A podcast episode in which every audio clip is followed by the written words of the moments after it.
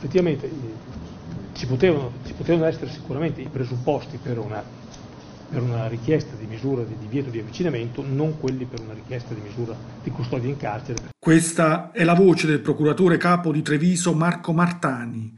Poteva esserci un divieto di avvicinamento per Bujar Fandai, sospettato del femminicidio di Vanessa Ballan. Queste ad alta velocità oggi 22 dicembre 2023, anno secondo della guerra, anno quarto dalla pandemia. Ben trovati da Giuseppe Manzo. Ad alta velocità. Notizie e pensieri pendolari.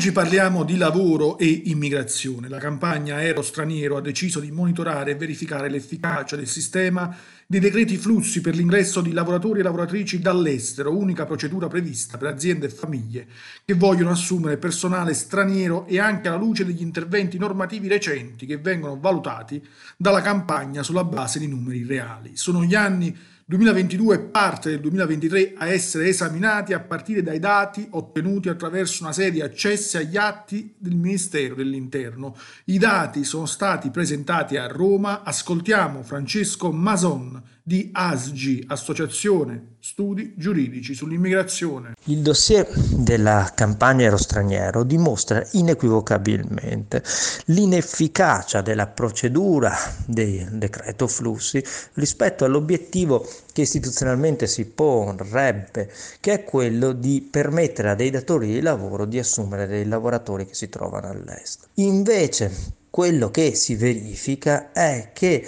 a causa delle rigidità di questa procedura che impone a un datore di lavoro di chiedere l'assunzione del lavoratore non quando ne ha bisogno, ma in una ristrettissima finestra di tempo che non dà nessuna certezza poi al datore di lavoro di poter effettivamente assumere quel lavoratore perché Ciò dipende dal rientrare in limitatissime quote stabilite dal governo e che sono ogni anno insufficienti rispetto alle domande presentate, senza nessuna certezza neanche nei tempi in cui si eh, concluderanno queste procedure. Quindi abbiamo una procedura estremamente rigida con tantissimi vincoli che poi nei fatti non sono nemmeno utili a fare una selezione delle domande che meritano di essere accolte.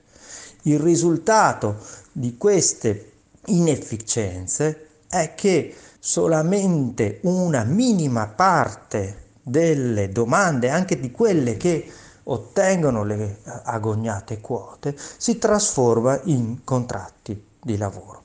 Se noi andiamo a vedere nei dati il decreto flussi del 2021 su 209.000 richieste di assunzione a due anni di distanza sono stati sottoscritti solamente 18.000 contratti di soggiorno e sono stati richiesti solamente 18.000 permessi di soggiorno. Questa puntata e questa settimana terminano qui, vi ricordo dalle 12 il notiziario GRS online con le sei notizie e attualità dall'Italia e dal mondo. Siamo anche su Facebook, Twitter, Instagram e TikTok.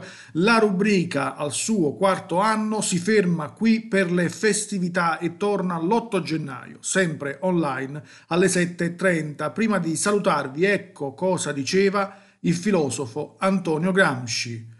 Voglio che ogni mattino sia per me un capodanno. Ogni giorno voglio fare i conti con me stesso e rinnovarmi ogni giorno. Giuseppe Manzo, giornale radio sociale.